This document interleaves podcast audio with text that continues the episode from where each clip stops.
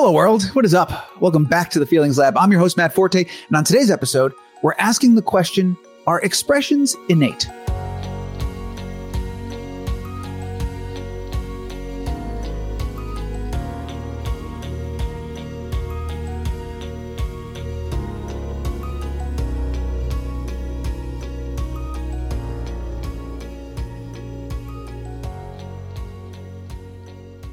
Now, this is one of those broader, wide net topics we like to throw out there once in a while that open the door to talk about all kinds of fun stuff.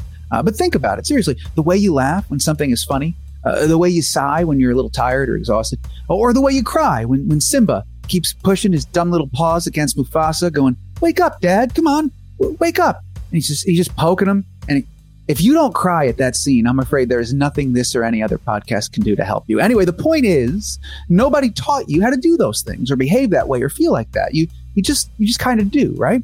Now, granted, anybody who's had the opportunity to watch a child grow and develop knows they're they're always watching, right, absorbing things. So to assume that maybe these expressions are learned is not a, a crazy out there idea, but but how then do we account for the universal nature of some of our expressions? You know, uh, vision impaired athletes have been shown to physically display pride upon victory almost the exact same way as other athletes with sight, and, and they've never had the opportunity to visually observe and learn those things. Uh, studies of remote tribes isolated from the outside world have revealed they produce similar sounds for uh, disgust, sadness, and other emotions, just like we do, despite the dramatic differences in our societies and cultures. Uh, innate or not, let's put that aside for a moment. Why do we produce emotional expressions in the first place? You know, uh, previous conversations on this show would lead me to believe there's a, a social imperative, a means of communicating to our tribe, a, a warning if we're angry, or a, a, call for support if we're in trouble, you know? Uh, but then, why do I still laugh when I'm the only one in the room watching TV all by myself? Uh, well, why did I scream in terror when I was cleaning out the garage the other day and this massive, like, cricket spider thing with, with antennas? It jumped at me, came out of nowhere, landed right on me. As I had a box of nails and I dropped that, those went everywhere. Uh, and, and then I, how could, how could I phrase this? I expressed my frustration via the utterance of an expletive, which admittedly that I did learn from my father or, or my grandfather. And don't judge me because objectively, this was a terrifying experience. And to my larger point, I'm fairly certain any one of you would have done almost the exact same thing. Um, anyway, r- rather I'm completely alone or with a group of friends or people, I emote. I have expressions. We all do. Uh, at the end of the day, well, yes, there are uh, plenty of behaviors I've learned, emotions I, I, try to understand, harness, or control. There are also expressions that simply are things that have always been for me, uh, things to me that feel like they could be innate. Uh, now, you know the drill. I got a bunch of hows and whys, and I'm really excited to jump in and, and, try to get some answers. I'm even more excited for some of the tangents and, and, diversions we go on along the way because we've got an amazing guest joining us today. Uh, but first, speaking of amazing people joining me, I'm going to ask my co host Alan if he knows any. Um, that was that was, that was mean. I'm, I'm just kidding, Alan. You you are obviously an amazing person, and you're also here. Uh, joining me as always, the the CE host with the most. That was clumsy. Uh, Dr. Alan Cowen. Alan, how you doing, good. sir? You like that doing one? Good. Yeah. yeah. No, I, I, think we should do that every week. you, you, got it, man. Hey, it's your show. You, I'll, I'll do whatever you want. Uh, so Alan, uh, thank you so much for being here. I'm excited for this one. You excited as well? Very excited. you sounded. that's a, that's as much of an emotional expression as I can muster right now. Off to a strong start, sir. All right, let's bring in our guest. Joining us now, associate professor in the Department of Social Psychology at the University of Amsterdam in the Netherlands. Uh, actually, that study I mentioned in the earlier bit of the intro about remote tribes having similar sounding expressions it's one of theirs. How cool is that? Uh, their work examines emotion with a particular focus on the communication of emotions via nonverbal expressions. Uh, they're interested in how factors such as preparedness, culture, and, and what we've learned all shape our emotions and the ways that they are communicated. I couldn't invent a better person to bring on for me to potentially annoy with my endless stream of questions. Please welcome to the show the great Dr. Disa Sauter is here. Disa, hello. How are you? I'm very well, thank you. How are you both doing today? I uh, I'm oh I'm all right. I'm not too bad. Alan, how are you? I know it's early for you. I'm waking up. but I'm almost there. Uh, for the record, people at home, it is, it is don't embarrass me. they don't need to know what time it is, Matt. All right, you know what? That's the first time you ever asked me to not do something. I'm going to honor that, Alan. it's eleven twenty p.m. It's sad, people. It's evening, and he's no. I'm kidding. I'm kidding. Um, we're doing all right. Uh, and you're coming to us. Uh, uh, keep me honest here. You're all the way over in Amsterdam right now. Is that right? That is right. Yep. Ah, so cool to have you with us. I really appreciate it. I really do. Uh, all right. Well, hey, let's have some fun. Let's jump right on in. Uh, before we go anywhere, get deep into anything, Alan, we've talked uh, a ton on this show about vocal bursts uh, and, and nonverbal expressions. Are, are, are, those the same? When I talk about uh, expressions in, in nonverbal vocal expressions, are those the same thing as a vocal burst? Or is there an important distinction I should be aware of, our listeners should be aware of, or they just help me uh, understand a little bit better there? So yeah, a vocal burst I, I, would say are the nonverbal utterances that don't have any kind of speech content at all, and then there's nonverbal aspects of speech too, which we call speech prosody. And those two together, I think, are the, the nonverbal aspects of emotional expression in the voice. And that's how we kind of get to expression. Uh, and Disa, is he right? Right. Yeah, but interestingly, there are also these in between uh, kind of you know exclamations like "ouch." Mm-hmm. which aren't exactly the same as other kind of speech, but also are not entirely nonverbal, like laughing or crying. So there's a little bit of a continuum there. Mm. Um, but indeed, you have everything from speech prosody to the really raw kind of screams, for example. Amazing. Uh, the Raw Screams is going to be our band name, should we ever form one uh, for the record. So let's just mark that down. Um, well, thank you for the for the clarification, both of you. In preparing for this episode, one of the things I got really excited to talk about, uh, and at the time I used the word involuntary when we were doing our writing. I don't know if that was the the, the necessary uh, necessarily the right term to use, but the expressions that we uh, don't uh, control in a way, gasping, laughing sighing, blushing, crying, those sorts of things that I got really excited to kind of uh, talk about.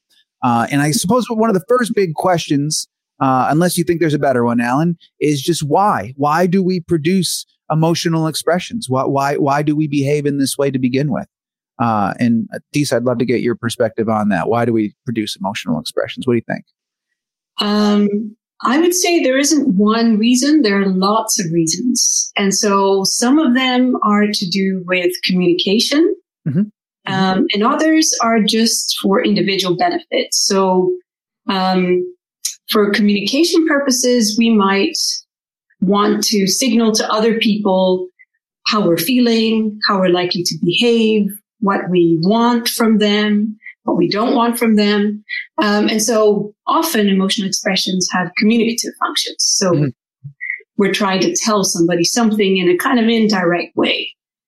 But sometimes um, emotional expressions can be just produced for the individual's benefit. So they're not necessarily intrinsically communicative. So when we sigh, um, it actually has a restorative function for ourselves. So it helps kind of reset the physiological balance. And so often if you've been in a stressful situation, you will produce a sigh when that uh, stress is over. Um, now we perceive that sigh as expressing relief, for example, but for the individual, um, it's not necessarily the case that they are sighing in order to communicate to somebody else that they're relieved. Right. It's probably just serving the function for that individual to restore the kind of physiological balance in their own body. And then as a byproduct, others can infer um, that the person might be feeling a certain way. Uh, forgive me if I'm getting too lost in the weeds fairly mm-hmm. early on here, but uh, I think of the image uh, uh of, or like the idea of like a pressure release valve, like you let off, like, like right, you exhale in a way. Why? Um, is it the physical act of the air releasing from the lungs, the, the sighing? Uh, because at that point, I'm like, well, if it's just the physical act of doing that, why not just exhale? Why do I literally go, like, why? It's it's different than just letting air out. There's something more to a sigh. Uh, how much do we know about that, the uniqueness of it, and why it is the way it is? So we know that um, we're not the only species that sigh with relief. Actually, rats also sigh when they're relieved. Mm. Um, it's a really cool uh, study by some um, Polish researchers who fitted these rats with really tiny breath belts, um, which I imagine just somebody kind of like having to fill with a breath belt for the rat. But anyway, um, love it. Yeah. Uh, and then they uh, conditioned these rats to basically when a, a, light came on, let's say it was like a red light, every time it came on, there would be this unpleasant and small shock. And so they came to basically expect that every time they saw this red light, there would be a shock soon. Mm. But then there was a second light. And when that light went on after the first red light, that meant there's no shock coming. Yeah. And so they learned that the second light, if that was turned on, that meant there isn't a shock coming. Mm-hmm. And they found that the rats would sigh. They produce like a tiny little sigh of relief when the second light came on. So that was basically like expressing relief. Now, I would expect they're probably not doing this kind of theatrical, like, oh, phew, right?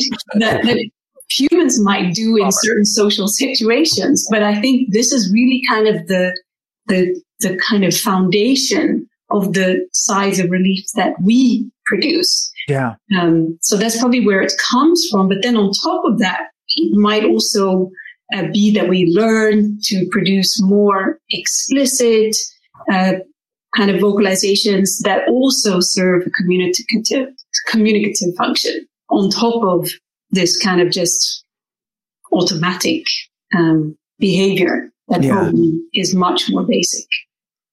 That's so uh, uh both fascinating and adorable. The idea of just like a little, a little sigh of relief. Um, uh, so amazing. Uh, how many? I this is a, a pretty big question, but like how many types of expressions have we been able to identify and catalog? Because uh, I for whatever reason, I would equally believe if you were like a couple of dozen or a couple of thousand. Either of those numbers sound possible to me. So, how many are we aware of right now in terms of that we've uh, ID- identified? In terms of non-vocal, uh, non-verbal vocalization types. Yeah, if you're casting a wide net and observing someone, uh, what are all the expressions you're keeping an eye out for? The whole, like, how many? Is there a number? Like, oh, we're looking for over ten thousand. We're looking for forty. You know. Huh, that's a great question, and I wish I had the answer. Um, there isn't like an established or accept, accepted typology mm. of this class of behaviors. So I can't tell you, but I would be pretty confident in saying I think we're looking more like a few dozen okay. than in the hundreds or certainly not the thousands. But what we don't really have a clear answer to yet is how many different clusters there are and to what extent are they really discrete or slightly overlapping because there aren't large scale enough studies of naturally occurring uh, behaviors. Mm-hmm. Um, and when you ask people to produce a vocalization, it tends to be much more kind of prototypical than the kind of behaviors that people actually produce in their everyday yeah. lives when, you know, it's just noisier with real world behavior for sure. You know, it's funny when you started talking about the like uh, knowing clusters or, or, trying to figure that out. I immediately uh, envisioned the emotion maps that we've talked about a million times that Alan uh, and the team over at Hume are, are, are quite known for. Uh, you know, those maps they go well beyond the basic six, right? Uh, are in terms of expressions, are we sitting in a similar like on the verge of like a similar breakthrough? You think of um, uh, will they have their own map at some point? You are building a map do they sit somewhere on your map, Alan? You know, help me help me understand the distinction here. Yeah, we, we got maps. we got maps of vocalizations. you know, what's cool is that they're not clustered in the way that words are. Like you, with words, like you have you might have a couple dozen discrete words if if the vocabulary of a language was a couple dozen words, and you wouldn't be able to take those phonetic properties of the words and combine them to form entirely new words, right? But with vocal bursts, you can you can actually blend them together and form all kinds of nuanced blended meanings. So actually, even though there's a few dozen dimensions, you could uh, imagine thousands of different vocalizations that have reliably distinct meanings. And that's what we basically map out. So, uh, and they don't form these clusters, they form these blends along many, many different dimensions. It's kind of like uh, uh, like Bob Ross's palette, right? He's got like four colors on there, but that dude's throwing up a whole landscape. He's got it yeah. all. He's got every every shade and every color of the wind, as it were.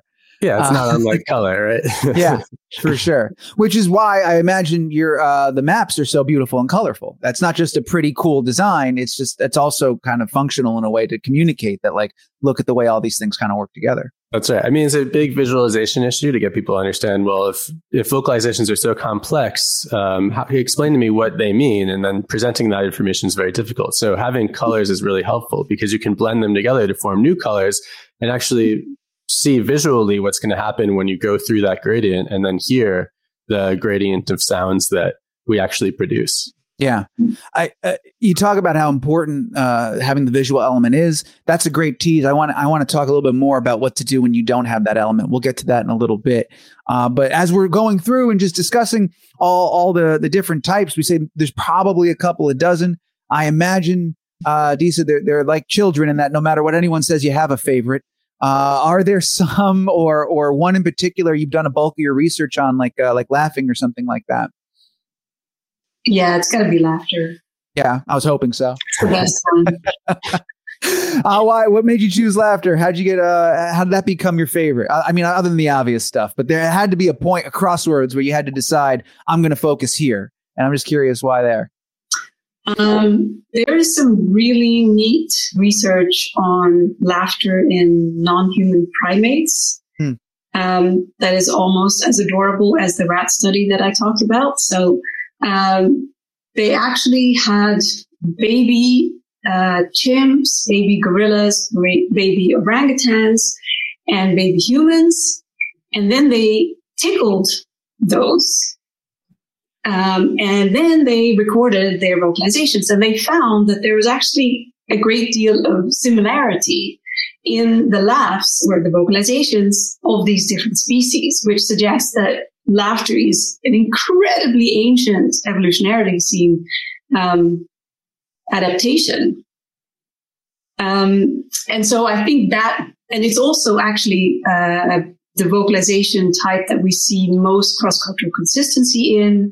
And so I think because it is so basic and so kind of undeniable in its basicness, um, it's it's really interesting for that reason. Yeah. And actually, what we have found is that human babies laugh more like chimpanzees than um, like human adults, which some parents won't like hearing. But um, Science. I uh, I was reading actually I was reading something I think it was from 2018 where uh, you, you that was about your study on this and I I didn't realize that there were people uh, tickling chimpanzees as part of it. Um, and I read that I thought I picked the wrong job because if I could just tickle chimpanzees as my actual paid profession, that just seems like a dream that uh, we talked to i don't know if this was before I, I, don't know if this was before we started or in the intro but we talked about uh, alan having a real job and uh, if that's a real i mean that's the real job is the is tickling of the chimpanzees that's That's what you're doing. You're fastening the breath belt on the on the rats, right? That's that's a full day's work. It really is. what a what a line of work to be in. Um, because one of the things I was going to ask, and now I can see uh, based on the uh, uh, the extra information I have, that was part of the. I didn't know reading that stuff, reading the article that I was reading about that study. I didn't know if you guys set out to find that correlation, or if like in studying the baby's laughter, you guys realized they sat somebody was like, "Hey, do you? That sounds like chimpanzees." Like, I how that did it happen? How it came about? It is so, okay. Yeah, I was having a beer, like many important scientific conversations happen in the pub, right? and um, and then my friend, who is also um, a co-author on this paper, uh, Mariska Kret, said, "Hey, a friend of mine played me like a video of her baby laughing. And I thought that sounds a whole lot like a chimp. And so I told her that and she was a little like, really? You're telling me my baby sounds like a chimp? And then um, I was like, well, show me the video. And she did. And I was like, hey, you're right. Because one of the things that's uh, different about human adults laughing as compared to all other primates that have been studied is that humans tend to laugh on the exhalation. So ha, ha, ha, right? Whereas chimps and other um, primates tend to laugh both on the inhalation and the exhalation. And so what this baby was doing was laughing on both the inhalation and exhalation. And we were like, hmm, let's check whether this is like just this baby being weird or whether this is a thing that babies do. And if so, what's the kind of trajectory? Does yeah. it change at a particular time point or just change gradually over time? Or yeah. So yeah, that was the kind of genesis of, of that study was just like somebody having a baby that sounded like a chimp. That must have been the most pleasant study of just like baby laughter and tickling chimps all day. It's not a bad space to be in. Um, yeah, and it was just it was really interesting. So yeah, the the piece had said that you guys found it was um it was kind of gradual. It wasn't like a switch flipped. It was one day all of a sudden they just started laughing like adults, which would be horrifying, by the way, if one day your infant was just like oh, just thankfully it takes time. Um there was something uh, towards the end that you said. Uh, it was like one of the second to last paragraphs that I wrote down, and it was because uh, I always love this kind of this thought of this looking ahead. And you wrote, beyond that, I'd be interested in seeing whether our findings applied to other vocalizations than laughter. Uh, and I'm just, I just wanted to get a follow up. You know, it's 2018, so it hasn't been that long. It's only been a couple years, but I'm curious, you know, have you guys, has, has the, has the Venn diagram grown anymore? Or right now is the most we know, it's the laughter? Yeah. yeah. We haven't done it yet, but yeah, it's still on my rather long to do list. Yeah. uh, we all know that story. Everybody thought the pandemic was going to help them get through their to-do list. if I just have the time to myself, and it was like, nope, wasn't that? Wasn't the time? Okay. Nobody with children thought that. fair enough. Very fair. Very very fair. Um, Alan, uh, you know how much I love uh, whenever we bring in the the um, the animal or in this case the chimpanzee correlations. Uh, uh have you were you aware of the the tickling study, the baby study, and all this stuff? Were you holding out on me? I wasn't aware of that particular study, but um, um, I'm aware that uh, chimps laugh, and there's also been similar studies that go back even further, even as like the 1980s of, of mouse laughter. So I'm actually kind of curious. So mice also get tickled by experimenters. There are experimenters whose job is to tickle mice and um, they they form these laughs that you can't hear unless you lower the frequencies because they're actually ultrasonic frequencies of laughter. But then they sound kind of like human laughs. So I'm curious if Disa, if you looked into this, do the mice laugh when they're inhaling and exhaling, or just when they're exhaling? Oh, that's a great question. I don't know, but I think I should email Brian Litson and ask because this would be like an opportunity to combine the breath belts and the tickling.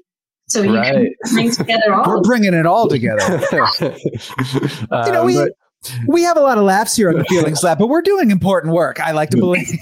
yeah, um, but what also what's, say, Alan? what's cool about that uh, about those studies as well is that they don't just measure the mice when they're being tickled, also when they're playing non-contact play, they form the same vocalizations and so it's not just a primitive tickle response. It also is a play response, even going back to mice. Mice are kind of like a, like if primates are our first evolutionary cousins, apes are our like evolutionary siblings, mice are like our second cousins. Rodents are like closer, more closely related to us than dogs or horses and stuff. Yeah. And yeah. So any you and any rat on the streets of New York literally share an ancestor, right? Like a few million year, generations back, and your nearest ancestor that you share with a dog is like like twice that far, right? So, huh. uh, so, but I do share an ancestor with a dog, is what you're saying. You share an ancestor with every animal on Earth, the, the animal Aww. kingdom. Yeah. what a beautiful thought. And by that go, measure, we're related, Alan. We're all one big happy family. I mean, we're much more closely related. But anyway, let's go. I don't know. We can do a genetic test for that. But uh, yeah, I'll see you um, at Thanksgiving, buddy. but uh, you know, what struck me about the the laugh respiratory belt on the mice, I think that's really yeah. cool. There's other vocalizations that mice form. So there's really cool vocalizations mice form when you trap them in a small chamber and then you introduce another mouse who can unlock the chamber. Um, you can actually hear the mouse who's trapped form distress vocalizations, and they sound like huh. squeaks. They're squeaky, distress vocal, like you can tell. Um, and when you uh, make the chamber so that it is actually uh, soundproof, so the distress vocalizations can't get out, the other mouse doesn't help. They don't even know that this mouse is in trouble. Uh, when you play distress vocalizations through a speaker that's outside yeah. of the chamber, then the mouse helps. Uh, and so these are definitely distress. They're, they're, social signals, in other words. They're not just these involuntary things. Um, and so I wonder if it's the similar thing with the relief vocalization too. Um, and so these are these are questions that I don't think are fully answered, but but it is true that they're not just involuntary sounds. They're not just functional sounds. Oh, we lost Matt Forte. Uh, oh, did I pop? I popped out, but I popped back. Is that what happened? Back. You popped back. You're back.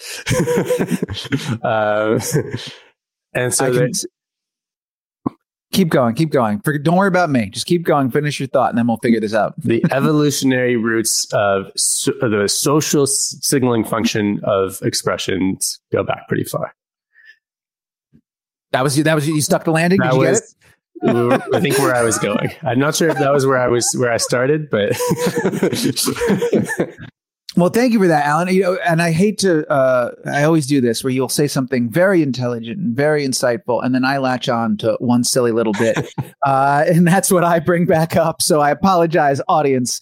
Uh, you mentioned pitching down the laughter, and I believe we've talked about this on the show before, and, and it sounds almost like human. I'm reminded of, I don't know if anyone else has ever done this, uh, the Chipmunks, Alvin and the Chipmunks Christmas songs, if you have the record and you play it at a slower speed, it's actually just three monotone guys, adult men, just the Christmas, Christmas time. And, and that's what I think of with the mouse thing. Is that what they did essentially? They just pitched it down and no yeah. way. I mean, we can't hear beyond like 20,000 hertz. Like uh, there's ultrasonic frequencies we just can't hear that mice, you know, they can hear up to way beyond that. Um, and that's true of many species. So yeah, you they're literally just pitching it down, you can hear a lot more of what the social signaling that's, that's happening so cool. is going on. Yeah. That's so cool. And, and, again, if we, I think we've covered this before, so I apologize for the repeat, but I'm equally fascinated now as I, I might have been the first time I heard it. um, all right, let's keep. I keep want. I want to keep going on laughter for a second, though,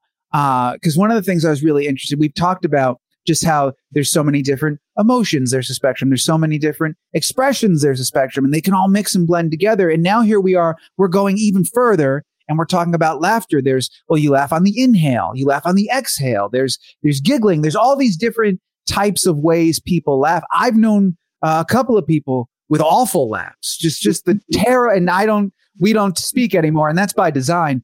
Um, what informs the way that someone laughs? Do we know anything about that? Is there a significance to the rhythm and pitch? Have we been able to get ultra granular and, and identify a spectrum of laughter yet?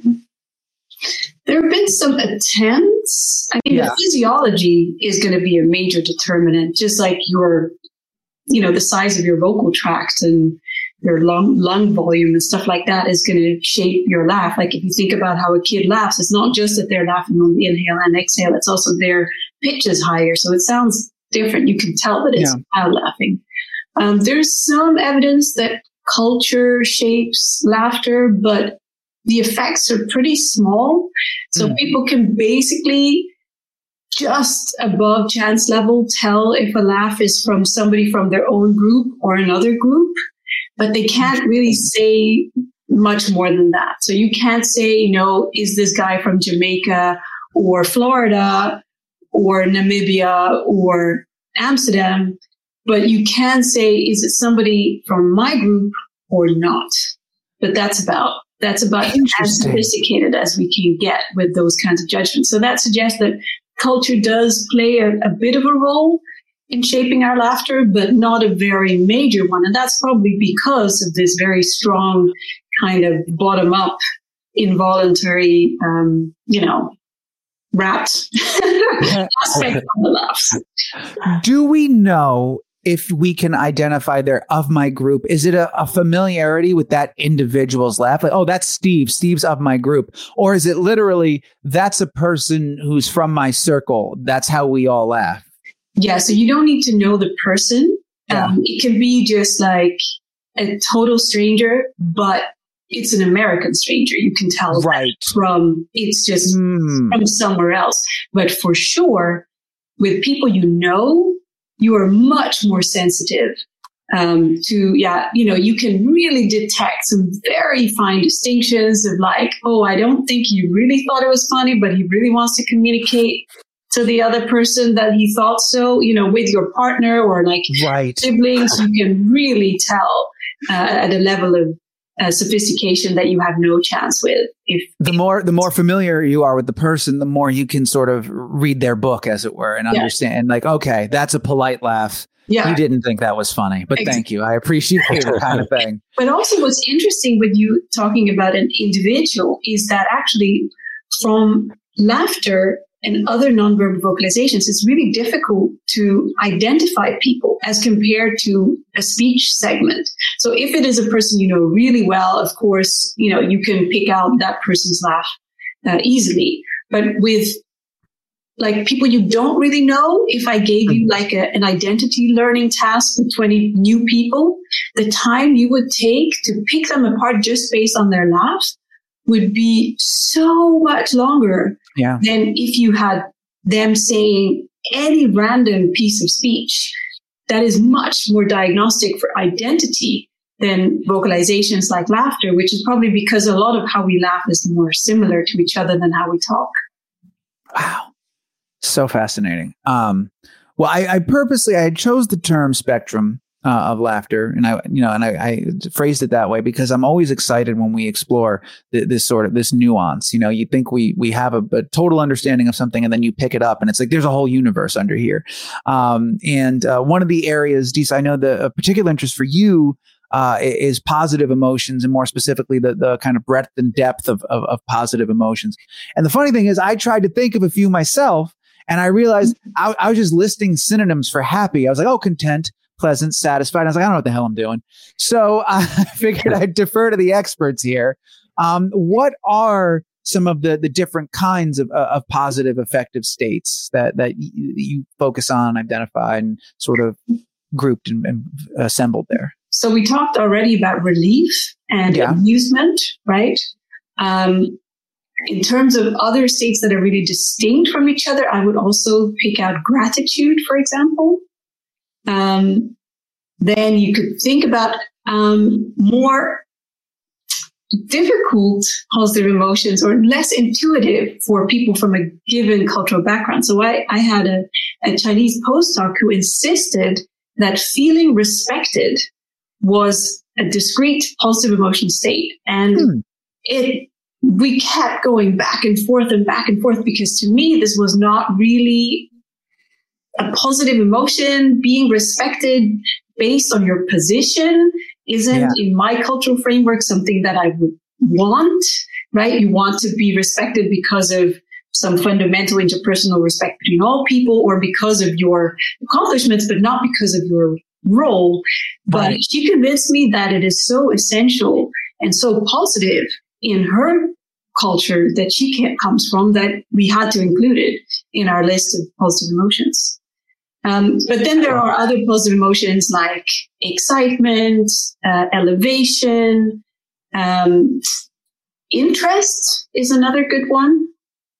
Um, yeah, I could go on. I love that. uh, Alan, did you guys in, uh, ever run into something like that as well? We've talked about uh, in creating the, the, the emotion maps and all that stuff, stuff uh, accounting for cultural differences and and and and you know the way things happen uh, on the other side of the world versus here and so on and so forth. Were there debates of like, well, th- that doesn't make sense to include that here? We have to put that uh, over on this side instead. It, it had to have been stuff like that when you guys were putting things together.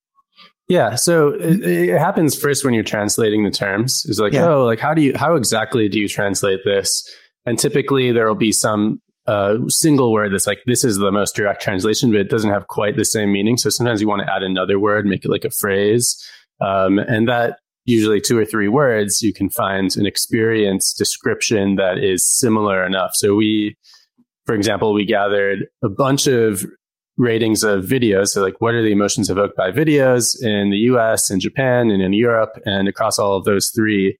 There were 21 different dimensions mm. um, that combine different words that were preserved really, really well across the cultures. Um, and so notably there, you know, some of the dimensions didn't have like a, a one term that you could take and directly translate. I think it was uh, like awe was one of them. So yeah, That's in terms of one. other, in terms of other uh, positive emotions, we have in there pride, awe, admiration, sexual desire, uh, love, um, so like lots of different, there's, there's a lot more we can add to that list. There's probably like 15 or so. That, uh, I, I, love, I love that you, uh, you thought of sexual desire first and then went, yeah, I guess love too. Uh, they're, they, you know, people say they're distinct and they are. they are. I just, I really appreciate the order in which your brain recalled them. I just, well, I guess the bigger question is like within love, there could be romance um, that you feel toward uh, romantic partner, for and sure, then there's also sure. adoration, um, which and then there's familial love, and there's you know there's lots of different types of love, and you can break down laughter into different kinds of laugh, uh, different kinds of amusement too. Um, also, laughter occurs for other things like adoration. Yeah, um, but you can have um, sort of a, a more gleeful or joyful amusement. You can have sort of a more um, contemptuous amusement or or a triumphant amusement. Um, and we people, at least in the U.S., use these things reliably. There's there's reliable laughs that are associated with these things, like squeal, like a, like a, kind of a squealing laugh is more of an adoration thing. Anyway, I could go on for a long time. So there's a lot of different breakdowns within um, the positive emotions.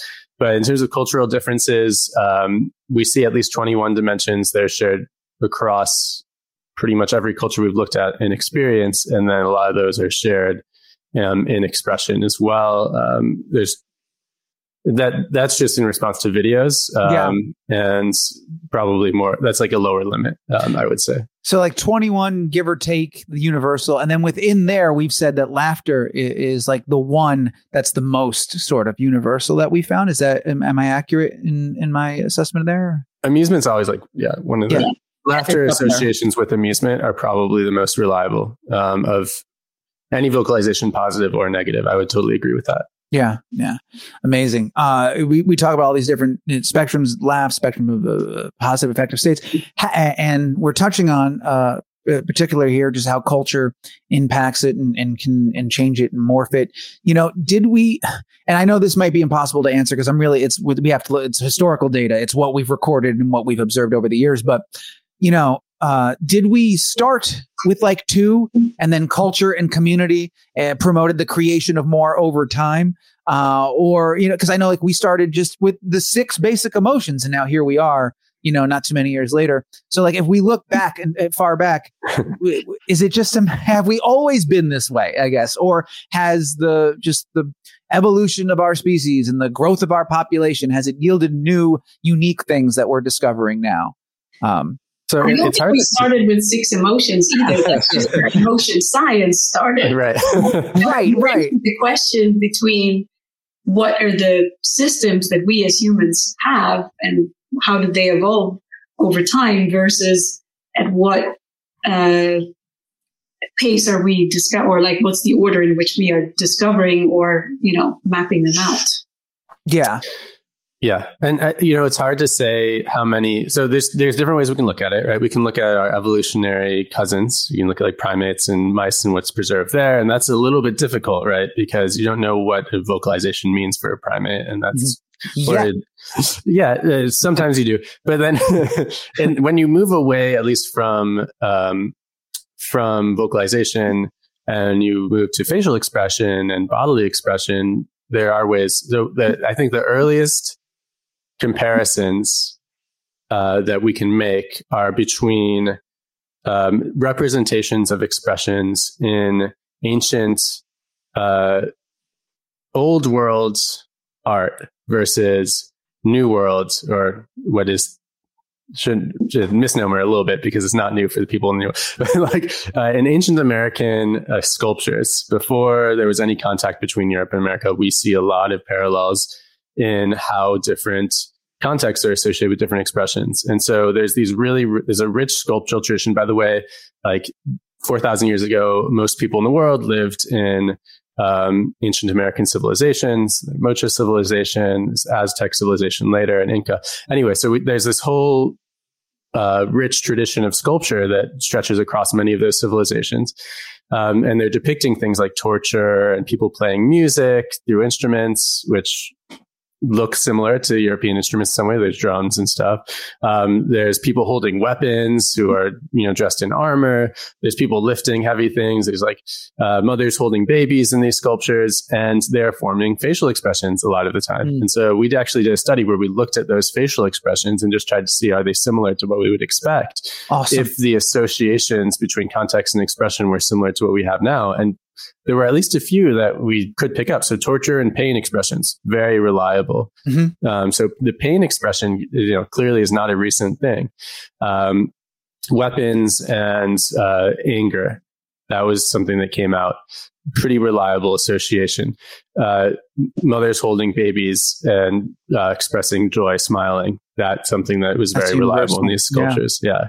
yeah. Um, plus, you see in ancient for example, Egyptian paintings um, and in descriptions of Aztec culture from like the first um, ethnographers uh, who wrote like the Florentine Codex, uh, which was the first ethnography of Aztec culture um, by conquerors, unfortunately.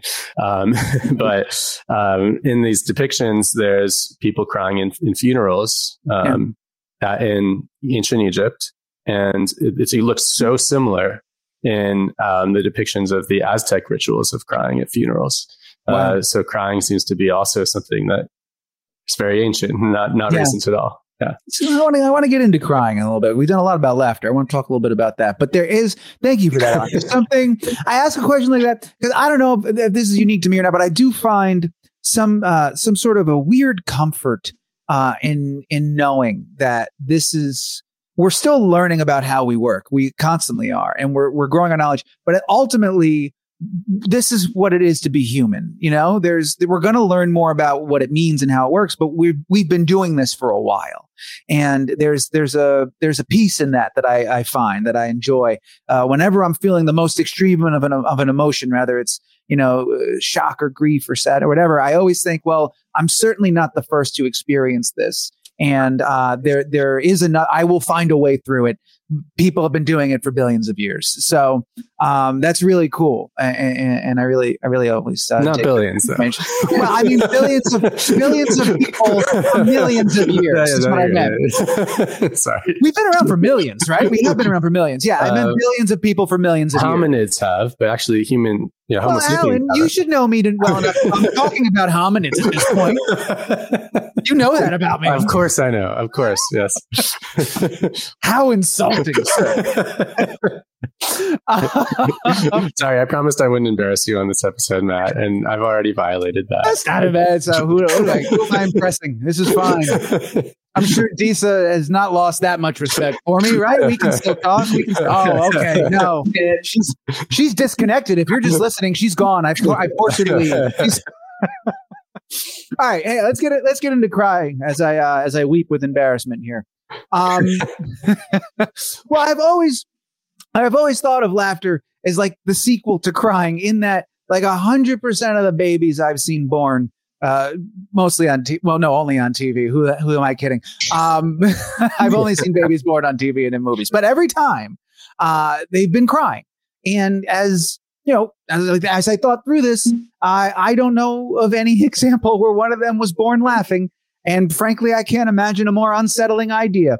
So, uh, but to go back to the big question uh, at the top of the episode, are expressions innate?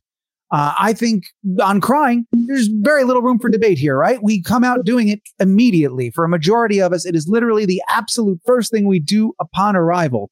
Um, but you know, so I, I, guess that kind of answers the question. Expressions are innate, right? Cry, why is crying the first thing we do? Do we know that? So crying in English has, I believe, two at least meanings, right? So it's both the, the kind of tears that come out of your eyes, as well as especially when referring to kids, it's basically screaming that they're doing. So I have had two children, so I've seen two very, very newborn babies, and they both screamed, but they didn't cry with tears. But in English, it's kind of confusing because we use the same term to refer to both of those things. So are you after screaming or the teary thing? That's a great question and an important distinction I was ignorant of. Um, do we refer to it as crying so we don't say my baby's screaming? Is that like a, a, a cultural thing that we just use softer language? Because if it's not a proper cry, uh, then yeah, it's a. It, I guess that's different. At, at what point do the teary things start? Ooh, yeah, I don't know. I don't know. Is that, is that like the laughter where like it changes gradually over time? Do we think? No. I don't think that there are necessarily different ways to cry if we're referring to the the tear. Uh, yeah.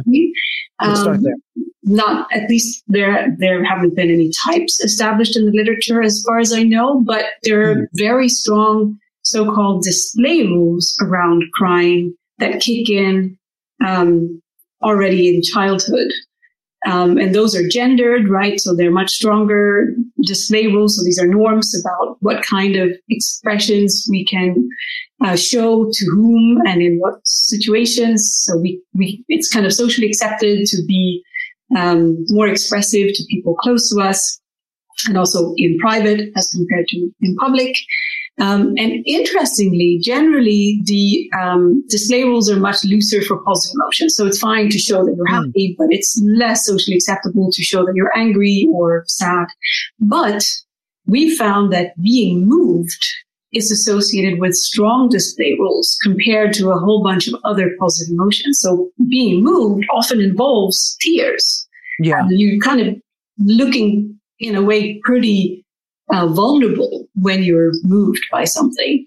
Um, and so apparently that's not a feeling that's really appropriate in all contexts to really show, unlike yeah. many other types of positive emotions, which are basically fine, with the exception also of pride, which, depending on the circumstances, could be kind of perceived as boastful to um, hmm. express, especially in some cultures we, we talk about the social uh, circumstances wherein it's appropriate to uh, express uh, at these levels. Do we know anything about the mechanics behind what makes an expression either easier or more challenging to control? Like with some, like for in certain circumstances, laughter is impossible to contain, uh, or the expression "fighting back tears" comes to mind. You know, uh, what what do we know about that? Um, there is some research suggesting that the voice is generally harder to control than the face. So okay. we're reasonably developed in, in masking, um, so not necessarily suppressing um, the expression that we might be producing automatically, but we can kind of then put a sm- smile on top of it, as it were. But with the voice, we've all heard like people who are very nervous have this kind of quivering on mm-hmm. their on their uh, in their speech. And so the best thing you can do if you are worried that your voice will betray you is basically to be quiet because there's, it's very challenging to actually mask that, um, especially anxiety in, in the voice. It's, yeah. So, so modality is one thing that determines how easy or hard it is to, um, modulate our emotional expressions. So interesting. Um, and, and, some people are just better at doing that. And, and, is that, you know, does that mean they're, we, I think society has labeled them sometimes like, oh, he's strong. He, he can really, he's, he's keeping it together. And I look at him like, he's broken. That dude is not engaged yeah, right. with his emotions. It's like, dude, you gotta let that stuff out. Uh, but it's just, I, I, suppose that's more of like a cultural thing of how we perceive that behavior, um, than sort of a mechanical thing. Uh, it, it, I've been trying to keep track of time and be cognizant of everybody's schedule. I have a, a trillion things that I, I, I, wanted to get to today, but one of the things that I was really fascinated about, and I teased a little bit earlier in the uh, episode, um, was uh, uh, we mentioned the the importance of having all those colors and the visual component, um, and and and so you know, I, in writing for this episode, I brought up to to Alan. I said, "What happens when a person?" you know, vision impaired or hearing impaired lacks the senses necessary to to observe or learn a behavior by the traditional means. And Disa, I believe you actually eh, keep me honest here. You've done a study on the emotional vocalization of deaf people, if that's right. Uh, and I just love to know what, you found or any stories from that experience because I'm so curious about uh, how how they navigate the world and, and all these things that we talk about and the things that I take for granted, uh, uh vision and sight being those things. Yeah, I came to this idea when I was a PhD I, a PhD student, and then I was uh, talking to this woman who uh, was a sign language researcher, and I I was telling her about my research project on emotional vocalizations. And I said, you know, because everybody laughs the same, even deaf people laugh the same. And she looked at me and was like, are you sure about that? And I was like, well, maybe I should not have said that. That's okay. Yeah. Maybe I should. So then a few years later, I uh, started working at the Max Planck Institute uh, in Nijmegen, and um, I had a very delightful boss there, Steve Levinson, who said, "Okay, what do you want to do? What are you interested in? What What do you want to test?" And I was like, "Well, I had this idea with deaf people because I'm curious what kind of vocalizations do they make." Yeah. Um, and are they kind of similar to the vocalizations of hearing people? Because that seems to me like a way to get at this innateness question because they, it's a kind of natural deprivation uh, situation, right? They don't have access to the um, auditory learning that the rest of us do.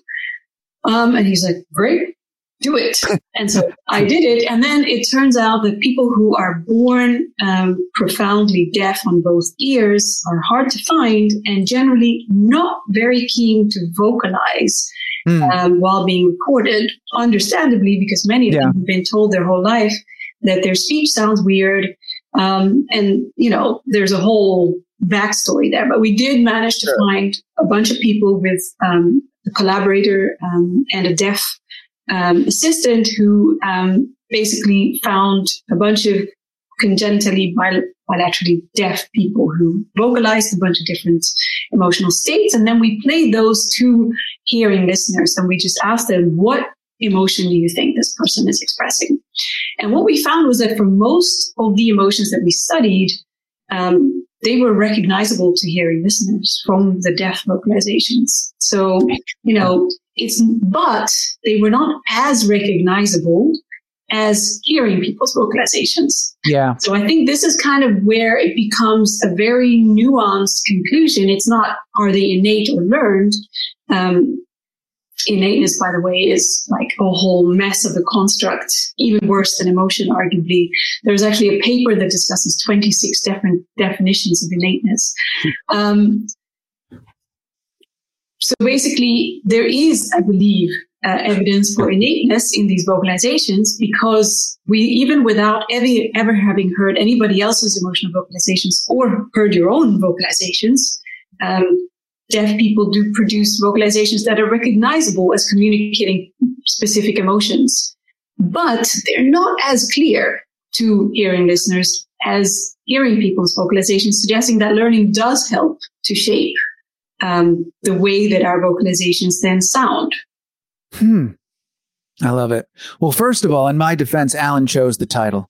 Uh, he, I like to be provocative. that you do, sir. Uh, but second of all, once again, we come back to this. Uh, there is no black and white. It is very nuanced. Yes, uh, depending on your definition of innate, some things are, uh, but not necessarily. And I, I love that. I love that there is no definitive answer, and I love that we can talk about what the answer may or may not be.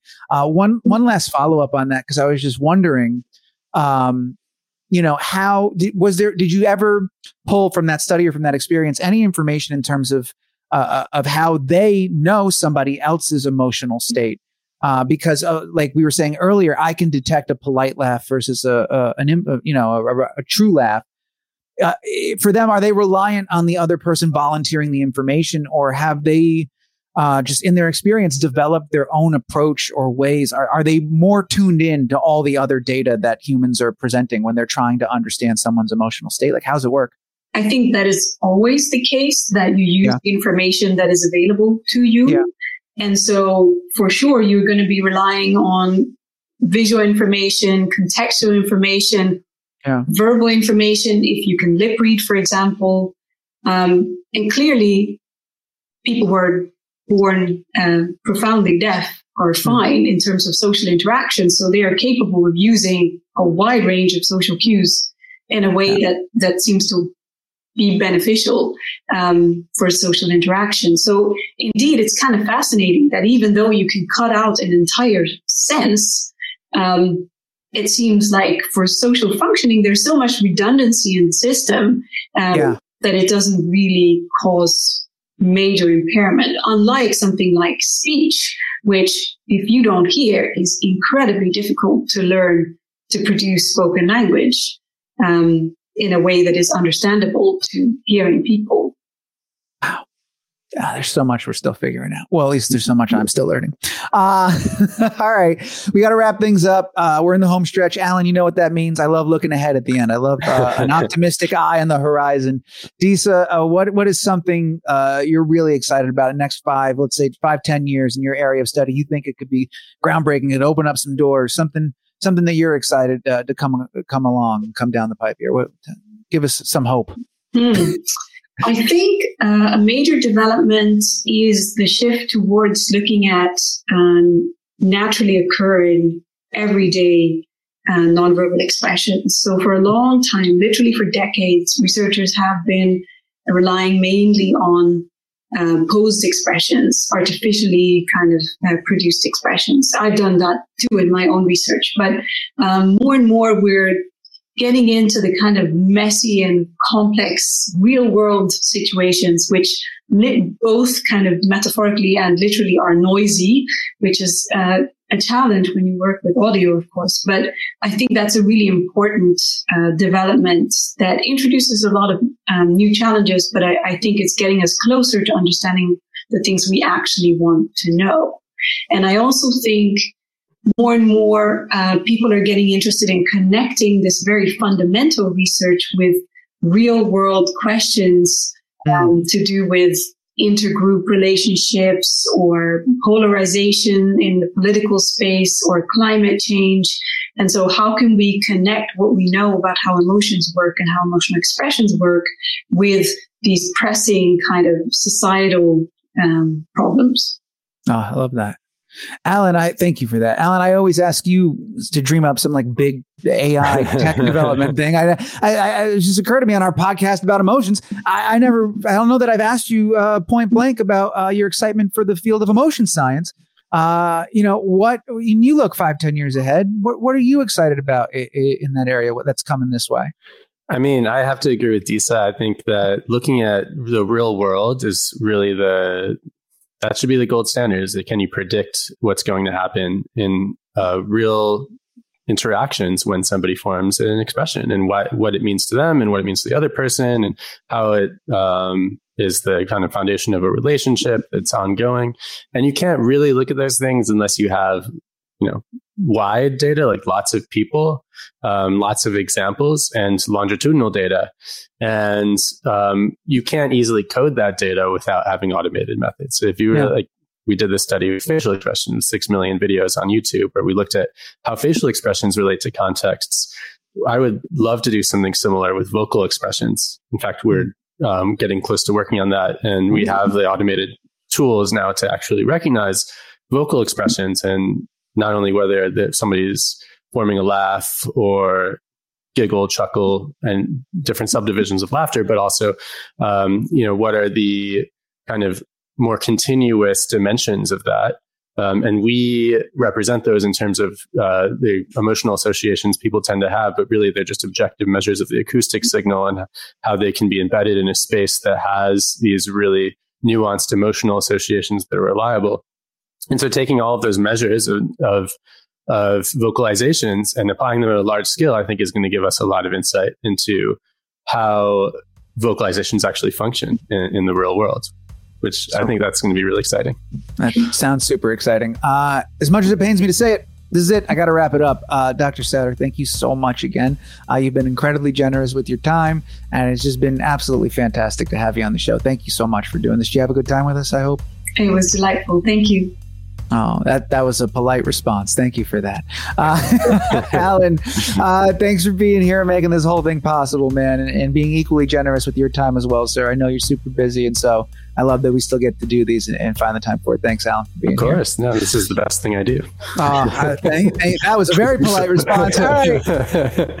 So you two have been generous with your time. For those listening, let's be honest. Uh, you're you're probably like walking or on a train or doing laundry or something. So it's hard for me to say you've been as generous with your time as Alan and Disa here, but you are listening. And, and though I may not sound like it, I appreciate that more than you'll ever know. So thank you uh, uh, loyal listeners and fans out there. If you happen to have uh, a question or a thought worth sharing, please send it this way. Even if it's not worth sharing, just send it. Uh, you can email us at thefeelingslab at hume.ai. That's T H E F E E L I N G S L A B at H U M E dot AI. And if it's good, and sometimes they are, then I might just get Alan to read it on the air. How about that? All right. Uh, that's going to do it for now. Farewell from all of us here at the Feelings Lab. I'm Matt Forte. Thanks again, everybody. And please stay safe out there.